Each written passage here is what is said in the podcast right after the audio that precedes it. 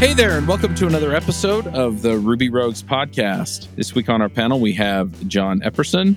Hello, everyone. I'm Charles Max Wood from Top End Devs. I'm just going to do a real quick shout out before we introduce the guest, let you know about the book club. We've got Uncle Bob Martin showing up. We're going to be talking about his book, Clean Architecture, for the next two months. You can go to topenddevs.com slash book club and sign up for that. The first call is December 7th, but we're going to be recording them. So if you if you pay to be part of the book club, then you can get the recordings too. We have a special guest this week, and that is Gavin Morris. Did I say that right, Gavin? Gavin Morrice or Morris, depending on which part of Scotland you come from. But yeah. I gotcha. Do you say it Maurice then? Maurice, yeah. Okay. And yeah, we brought you on to talk about this technique that you're using called conditional get requests. To be honest, I'm not sure if I completely have my head around it. So I'm, I'm looking forward to kind of getting some clarity and talking about it. But before we do that, do you want to just introduce yourself, let people know who you are and why you rock?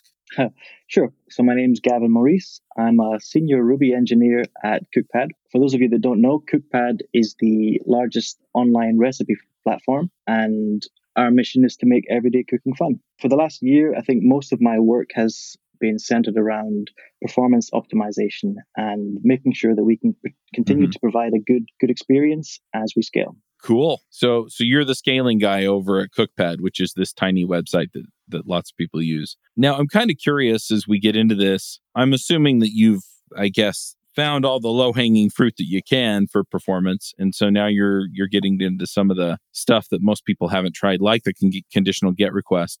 Do you want to just give us the 10,000 foot view as far as maybe what the problem you were trying to solve was or, or how this came up and then from there go into what condi- conditional get requests are and how you're using them sure. I would say by no means have we picked all the low hanging fruit but what we were trying to do, or what we were uh, set out to do, was come up with a collection of tools or techniques that our engineers can implement in order to improve performance. Uh, we decided that rather than have an individual person or an individual team whose focus was performance, it would be better if each you know product team had their own mm-hmm. their own goals and targets for performance and their own techniques for improving performance when it was required. So really, what I was doing was investigating different techniques that we can try and reporting back on how useful they were, what the caveats were, and that sort of thing. I gotcha. So is this something that you came up with on your own or is this something you found somewhere? It's not something I came up with on my own. It's it's one of these strange features of HTTP and of Rails that has been around for a very long time and almost nobody really pays attention to it. And that's why I thought it was something interesting to, to write about once we'd done it as well. So maybe it would be helpful if I gave a bit of an insight into what conditional mm-hmm. get requests are and, and how they're used. So sounds good to me. So HTTP conditional requests, basically requests that are executed differently depending on the value of specific headers that are sent with the request. So the, the headers contain what we refer to as a precondition, and the response of the request will be different depending on whether that precondition is met or not. So, I guess in more plain terms, what that means is depending on the value of a header, the server will either return a 200 success with the, the full body payload or a bodiless response, just the head, with a 304 not modified and the the client oh, okay. which is you know the the mobile application or the, the browser the client should be smart enough to recognize that the that 304 not modified response means that you can just take the the previous response body that you have stored in your local cache and load that. So so what's the the advantage of doing this? Well you're you're sparing bandwidth. You're not having to send the whole body back with the response payload. And so by just pulling the response out of the local cache, you get the content to the user quicker. I gotcha. I think I've seen this. I think somebody explained this to me as like e tags. Um, I, I, just kind of had a passing a passing setup where it was like, "Hey, here's a key. Do you match the key? Yep, done. Send it back." It's effectively that. There's uh, a little bit more nuance and complexity there. But yeah, effectively every with a vanilla Rails setup, every response will mm-hmm. be uh, sent back with an etag header. And if okay. you send another response to the same endpoint with the same etag in a header called uh, if none match, then you should just re- receive the 304 not modified response back. The issue is though that you're not really saving much using the the Rails default setup because your action is still going to run all the database queries and it's still going to render the view before getting to the point where it decides that the response would have been the same. And so, you know, returns that 304. So what I wanted to look at was how can we actually use this feature to reduce the amount of database queries that we were executing and reduce the amount of time mm-hmm. spent rendering before we decide whether a resource is is fresh or stale. Yeah, that makes sense. Yeah, I've always just used the default eTag setup and just assumed it was saving me a whole bunch of work. What you're telling me is is it's not? It's not typically because it's still going to go through all of the work of Aww. loading things from the database and rendering right. it.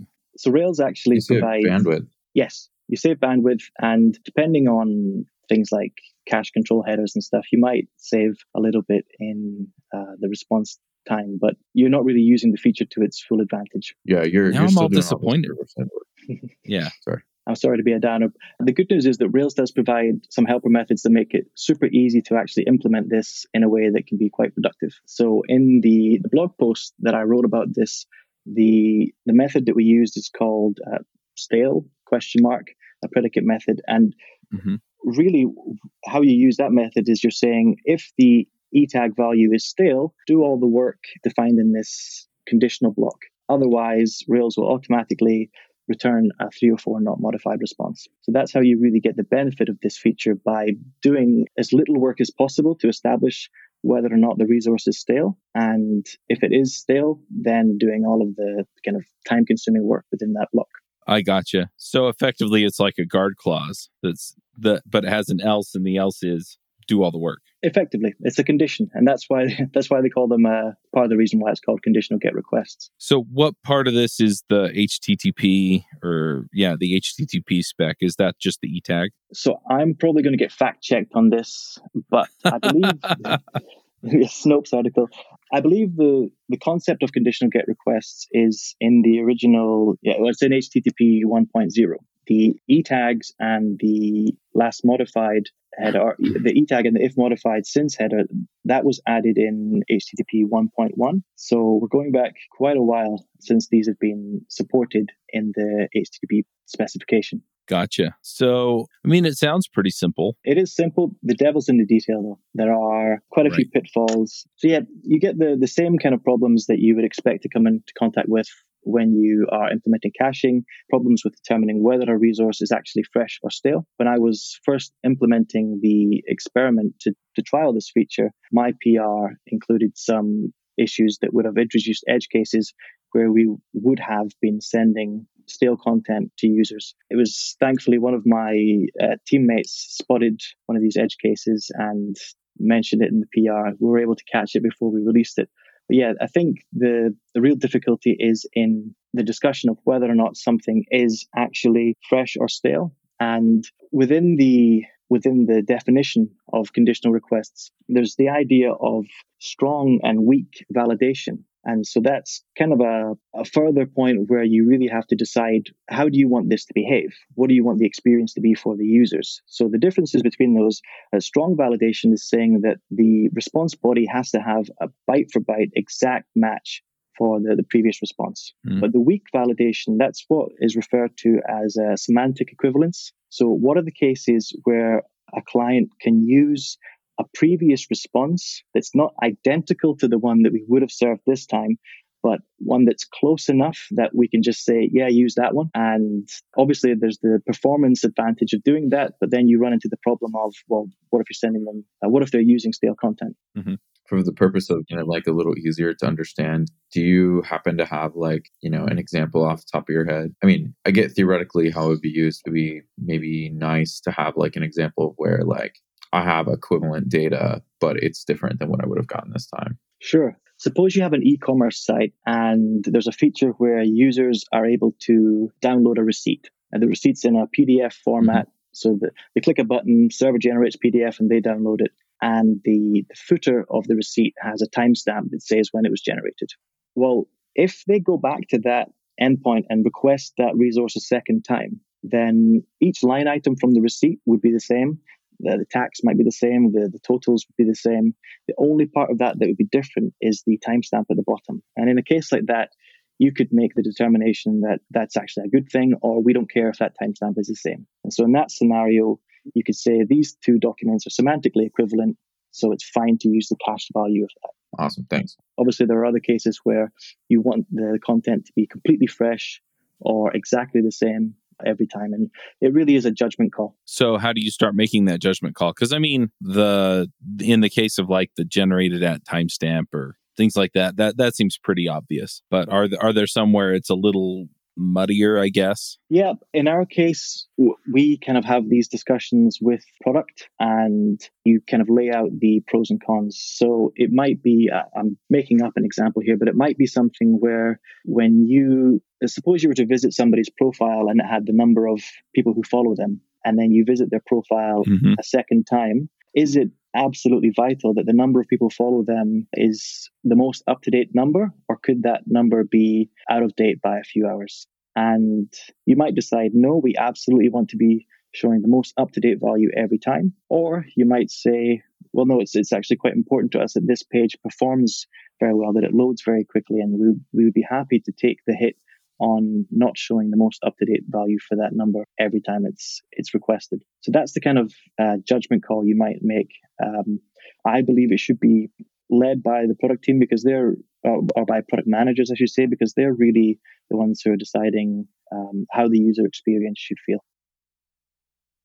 That makes sense. Of course, my ego will stand for no delays, so you must update the user count or follower account right away. But for everybody else's page, yeah, take your time. It's it's fine, fine. Yeah. No, that that makes Absolutely. sense, right? Because to a certain degree, right, if I'm looking at my Twitter profile and it says I have 10,000 followers and it goes from 10,000 to 10,004, people are still functionally going to say 10,000, right? Or yeah. 200 or whatever, right? So yeah, so that makes sense. And and I can see that you would want somebody who is more closely connected to the user experience, right? What they want, what they're seeing, what they're used to, what will improve their experience to be making that call as, oppo- as opposed to tech people like us. Cause I can tell you too, like as a developer, I tend to, unless they're people that are really a lot like me, right? So if I'm building something for other developers, I tend to make better judgment calls for user experience than if it's users like my mom right? Or my wife. And I've built apps, right, intending it for to be just used for me or my wife or whatever. And I get the side eye and why'd you do that? Right. And so, yeah. yeah, that makes total sense to me having that judgment call be made there and then explaining to them giving them enough information to make the judgment call right this will improve the performance this much right and then they can make a the call as to whether or not the trade off is worth it. Because sometimes that's what it comes down to. Other times it's not. But yeah. Yeah, absolutely. I know myself, I've built things that, um, you know, personal projects that function the way I wanted them to function. Mm-hmm. And so I was totally happy with it. And I put it in front of somebody else and they're, they have no idea how to use it. And, you know, it's, it's yep. something that's been, you know, my engineer brain says good enough. So yeah, I think it's better that these decisions are made by other people. Yep. I know I pulled that. It's obvious. so, what kind of uh, measurable performance did this have, right? Because I'm assuming that the user experience, you know, maybe it loaded up a little faster for your users, and maybe maybe that's something you're measuring, or maybe it's hey, we were able to scale much further because we didn't have to do all this work on the back end. Like what what differences did you see? How did you know whether or not this was making the kind of difference you wanted? Sure. So for this particular experiment, I deliberately chose an endpoint that uh, I believe would be a good candidate for for using this particular type of caching. So I, I set up Charles Proxy on my phone and just which is such a well-named proxy. I just have to say, it's definitely my favorite uh, proxy. Um, That's my favorite name. Anyway. yeah, so I, I, just literally browsed the app as a user and then uh, what, after that session, went back and looked at what were all of the cases where I naturally viewed the same resource more than one time. And one that stood out was this endpoint of users forward slash ID forward slash recipes. And that's an endpoint on our API that returns all of the recipes for a given user. So that would come up if I were to look at your profile maybe have a look at one of your recipes and then go back and look at your profile again. And uh, mm-hmm. our users tend tend not to publish new recipes every five minutes. Um, so the odds of your profile not having changed between me visiting it once, looking at one of your recipes, and then going back to visit your profile again are pretty high. So I thought that was a reasonable use case for testing out this particular type of caching. Okay. Um, so beforehand, or let's say in the in the control group side of things, we were seeing response times of between 220 and 310 milliseconds for this endpoint. Once we had implemented the conditional GET request caching, we were seeing a fairly consistent around about the 95 millisecond mark for responses. So that's going from, let's say, 250 averages to down to 95 milliseconds response time. And oh wow, and we saw that drop in to begin with about 25 percent of requests. But as the you could say as the caches started warming up, as more and more people would revisit those uh, same endpoints again, we see that climbing to about 30%. So by the time we concluded the experiment, about 30% of the requests to this endpoint, we saw that drop to 95 milliseconds. And the 95 milliseconds was actually a lot more consistent than the 220 to 310 range that we saw because the value that we were using to determine whether or not the resource had changed or not was something we're pulling out of Redis. So I think it didn't have mm-hmm. the same the the same sort of turbulent differences in, in load time that a database will have. Right. So it was quite a significant. That's really interesting. Now, one other thing that I'm a little curious on, because you you said you did this on the profile. I wouldn't imagine, and I could be totally wrong here, but I wouldn't imagine that that's a page that gets loaded a lot. Uh, the use case makes sense for, for proving your case, but is this really a place where you're going to see that kind of throughput where it's really going to impact the overall performance of your application? Or did you go and pro- do this somewhere else and see a pr- performance you know maybe on recipe or recipe list or something like that where people are going to be loading it much more frequently it's a good question if i'm honest because this was an experiment i i was seeking to cause as little disruption as possible and so this right. seemed like a, a reasonable candidate for testing this feature without uh, without you know breaking the recipe page or something, which would have been mm-hmm. uh, quite a, a, serious thing if I had done. Um, yeah, that'd um, be a problem. Yeah. In saying that, though, I mean, we have over 100 million users a month, and checking someone's profile is a fairly common thing for people to do. So it's it's not an endpoint that has zero traffic, put it that way. So, is there a plan then to roll this into some of those other areas? Yes and no. I think our philosophy when it comes to performance is again that it should be product driven, and by that I mm-hmm. mean mm-hmm. there should be a, a requirement to to make something faster or to make it perform better. And so we have set out SLIs and SLOs, and those are set at the, the team level. So if there's a, a, particular team working on a particular feature, it's up to that team to decide whether something is is performing well okay. enough or not. So rather than just say, okay, we're going to apply this this new method across the board, it's it's more of a reactive approach. And certainly, this isn't the first thing that I would reach for if I were trying to improve the performance of an endpoint. Earlier, you asked mm-hmm. about have we have we picked all the low hanging fruit yet? I would still advocate for improving the database access, database reads and writes as much as possible before looking for something like client side caching. So we haven't implemented this across the whole site, not by any means. It's something that we've communicated to the uh, the rest of the teams to say if you need that extra performance boost, here's something you can use and here's how you would use it. Just out of curiosity, how did you do that communication? You just like have like a lunch and learn kind of thing or something? So internally we ha- we have something called SIGs, special interest groups, and they're just groups that uh, employees can join voluntarily. We have a, a Rails SIG, so uh, I presented it to the internal Rails developers with the results from the experiment and uh, kind of communicated it through our local, uh, through our internal communication as well. Okay. We're also encouraged to write blogs like this one that I've written as well, so that we can not only communicate it with the team, but communicate it externally as well. Fantastic, fantastic. I um I also wanted to ask like a couple questions. So I sorry for being rapid fire that way.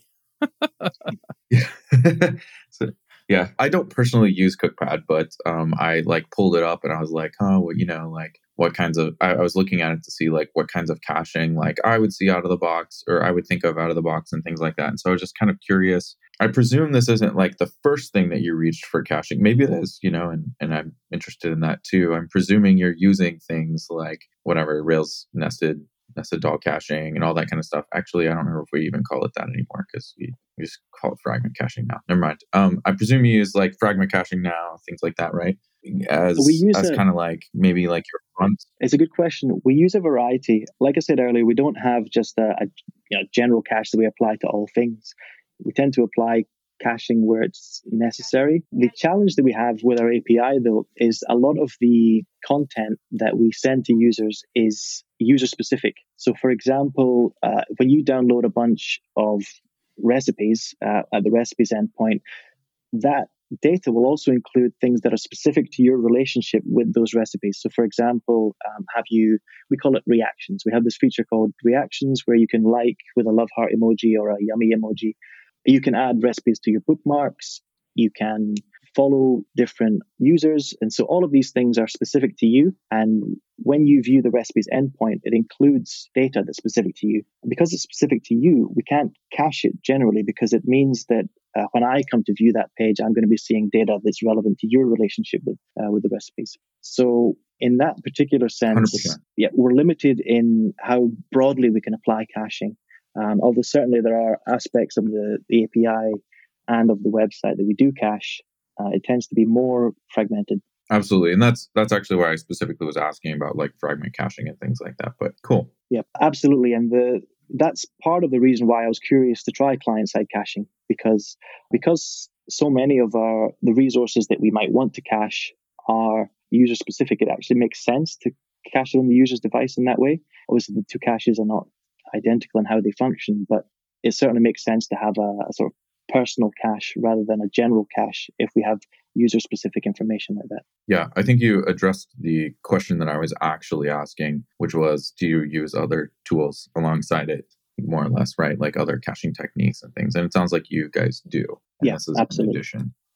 So, are there other areas of uh, optimization you're looking into next? Other Um, techniques or anything like that? Yeah, there's there's an experiment that I've been uh, tinkering away with in my own time for a while now. I don't have any any results to share from it yet, so maybe that's something we could talk about another day. But I'll give you the description of you know what I'm thinking and how we're how I'm trying to implement this. Uh, we currently have quite a nested API. So when you when you pull down a list of recipes, the response will also include um, some comments that are related to that recipe, the the user data for that recipe, and and that is another challenge that makes it difficult to cache because any one of those nested resources can also be updated, and so the the the rate of cache invalidation would be really high. And what I wanted to look at was, well, now we have HTTP 2 and we have the ability to keep an open connection with the server and make multiple requests. So, what would it look like if we were to flatten out the structure of the API and then apply either server side caching or client side caching and then link to those resources within our API responses? So, rather than sending a recipe that has the user's data nested within it, send a recipe that has the, the URL that relates to this user. And if that user has been cached either client side or server side, then we make a very quick uh, request to pull it down. It's already cached on the device. So you can make multiple synchronous requests for all of these different associated users and have the data pulled out of local cache almost immediately. So the what I'm really looking at is by leveraging HTTP2's uh, multiple concurrent requests and caching, can we achieve either a similar or better performance to what we have currently? Awesome. I'm not sure Yeah, I if that think. HTTP2 unlocks so much stuff. Apologies. So I, I just I wasn't sure if the, the description made complete sense there, but I cut you off, John. No, you're good. I was just saying that I think that HTTP2 unlocks so much stuff, right? I think that, so for example, like I'm really excited about like things like import maps and some of these other technologies that like just straight up weren't really something that you could do previously because because of basically like connection you know having too many connections basically yields performance problems right? And now all of a sudden we can make a bunch of small requests and potentially cache some or all of them you know depending on your use case right? You can cache some or all of them and all of a sudden you get like a large boost in performance and that's actually pretty it's a new way of thinking about things and so yeah i think that like we kind of have to like take a step back reevaluate some of the things that we used to think were true because all of a sudden there's some new techniques that we can use just because of that so i think that's awesome Yeah, agreed. I also think, again, it's been so long since I read it. I'm probably going to get fact checked on this, but I believe in the uh, in the original dissertation for REST, um, having this hyperlinked relationship between resources is actually part of the vision for REST and how REST should operate. So, in that sense, you might say that the technology is finally catching up with the original concept for REST because I don't think we've really been able to, to do this well until HTTP 2. I wholeheartedly agree. Cool. Well, I'm going to push us a little bit toward uh, wrapping up. If people want to connect with you, Gavin, or see what you're working on, where do they find you? The easiest place to find me is Twitter. I'm not the, most frequent Twitter user, but you can definitely find me there. It's Morrice Gavin, M O R R I C E, Gavin, G A V I N. Uh, I'm also on GitHub uh, at Bodacious, and most other places online you can find me as Bodacious. Awesome. I bet you compete for that handle. Honestly, every places. new platform that opens, YouTube just launched their new uh, choose your handle feature, and Bodacious was already taken by the time I got my uh-huh. Oh man. Well, we know who you are.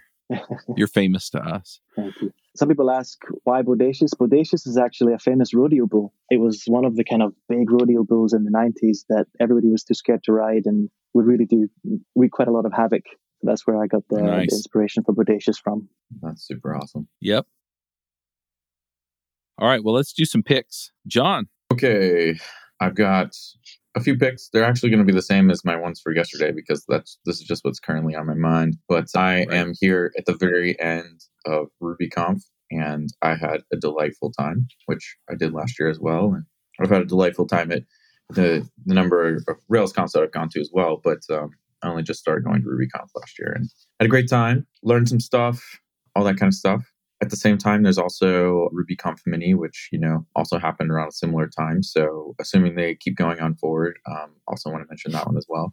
And then the other thing that I plan to pick today is I just got my new phone. I've had a Pixel 2 for a number of years now, and I've just been pushing it like way, way hard. And she's finally dying. And so now I uh, just got a Pixel 7, and I am very pleased with it. So that's uh, that's my other pick for today. Cool. Awesome. I'm going to throw in my picks next. I'm going to pick a board game called Meadow. This is one of the ones that I taught at the board game convention. And effectively, what it is, is you lay out the cards in a five by five square, and you have north, south, east, and west. And you have, so you start out with the south cards in the middle and then the east and west on the sides. I guess it's a four by five grid anyway. And then you have this uh, journey marker. And so you put your placement tiles telling on on the row or the column on the grid and then it has a number on it and you go that many in to get your card right? So you you place it to draw a card or you can place it flipped over in a slot and you can do one of a handful of actions that that help you build up your uh, your stuff as you walk. So your your character is theoretically walking on this journey. And so um, you pick up different things. So you can pick up trails and then you complete the trails or you can pick up different so you start out with like different soils or leaves or plants and then you when you draw a card like an animal card then you typically want to grab it and be able to place it by having the prerequisites in front of you in your meadow. And and that's it. That's the entire game. You play eight rounds i think. You can play up to four players. And so yeah it's it's a pattern matching card game and it it was pretty fun of the games that we played there that were my favorites, I think my favorites were Tenpenny Park and Dice Dice Miner, but this one was pretty fun. It's funny because the least favorite of the five or six games we taught was the one that had all the awards. But anyway, this one's this one's fun and if you're looking for a game you can play in 45 minutes or so, you know, with friends, stuff like that. It says 60 to 90 minutes. Maybe it does take a little longer. And it feels complicated the first time you play it, but once you kind of get the idea, then the only agonizing you're doing is am I grabbing a card that builds up toward other cards I'm probably going to see later? And so the first four rounds you play with the south cards in the middle, and then you clear them off and you play with the north cards in the middle. And the north cards are worth more points. And whoever has the most points at the end wins. That that's it. That's the whole game. So Board Game Geek weights it out at 2.24, which is again fairly approachable for the average player. And I really, really enjoyed playing this one. So I'm, I'm going to pick that. And then I just want to shout out about the book club again. We're going to do clean architecture. I picked it, but I'm probably going to, after the first few weeks, of the book club, I'm probably going to be asking people who are in the book club which book they want to do next, right? So if there's a particular book that you want to to suggest, then we can do that. And then yeah, we'll make a call and line that up before we start the next book in the book club in February. We're going to be doing calls every week. And then I'm also kicking off calls for top end devs for the membership which you can still get for $39 right now. I'm planning on raising it pretty steadily until we get to over $100 just because I feel like it's worth it. We're doing two calls a week. We're going to cover different topics. Right now, I'm looking because next year I know some folks are looking to get in and speak at conferences and stuff like that. So I'm looking to get a couple of friends to come in and, and talk about how to put together a good CFP, you know, how to decide which conference to speak at. And then I, I have some friends who do other things like blog writing and stuff like that. And I'm also working on getting the Ruby meetup scheduled. I will probably get the language slash show specific meetups rolling in January. And then there's the Top End Devs uh, conference in at the end of January. And that is all around growing your career and building your personal brand. And it's it's aimed at developers it's specifically for developers. So we'll have people come in and talk about writing books or giving talks or speaking at meetups or you know organizing stuff online or blogging or podcasting or what have you. Just all the different ways that you can grow your personal brand. Uh, open source, we're going to have a, a, handful of people talk about contributing to open source, but I, I want to open that up to people because I just don't see it really covered anywhere. And I want to make sure that everybody has the resources they need in order to get where they want. Let's see. I'm going to pick a book as well. I know I picked the game, board games, and then all my stuff, but I want to throw a few more things out. So, Yellowstone has a new season out. So, I'm going to pick Yellowstone again because I've really enjoyed it up till now. And then a book series that I've enjoyed. I haven't gotten to it yet because I've been reading another book series or listening to another book series on Audible. But the Michael Vey books has a new book out, and so I'll I'll pick it again when after I've listened to it. But I'm gonna sh- throw both of those out there for people to pick, and then I think that's it for right now. I think those are all of my picks, but I'll put links to all of those in the show notes. Gavin, do you have some picks for us? I do, I do. Because I work for Cookpad and because I'm a major foodie myself, the first one has to be food related. So I've chosen, I've picked uh, oh, hook cheese. us up. Comté cheese. Mm. I'm not sure if you've had this before. It's a French cheese. Mm-mm. I'm a huge cheese lover. I have tasted, you know, quite a few different cheeses from Norwegian Brunost to Egyptian Mish. And in my experience, Comté is the king of cheeses. It's nutty. It's got a caramelly side to it. It's got a fairly strong umami uh, flavor. I love it. So Comté cheese. Second pick nice. is the the movie Amsterdam. It just came out recently. I think the critics have absolutely slated it. It's the new Christian Bale and John David Washington film. I really enjoyed it. Mm-hmm. I feel like a lot of films that come out these days are quite derivative or they just follow the same format as every other film that's coming out just now. This one felt unique. It was funny. It was entertaining.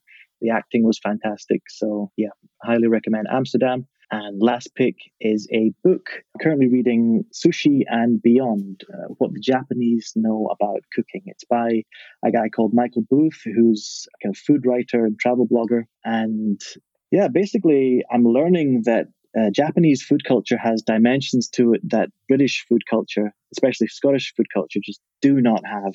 And this writer, he traveled around Japan, experiencing the, the kind of finest and the most extreme edges of Japanese cuisine culture. And he wrote about it, and I'm finding it absolutely fascinating. You know, the, the extent that some people go to just to get fresh wasabi, and it must be grated on a, a shark skin wasabi grater, and all of these nuances that I just find absolutely fascinating. Awesome. Yeah, my grandmother was French, and I'd never heard of that cheese before. So go figure.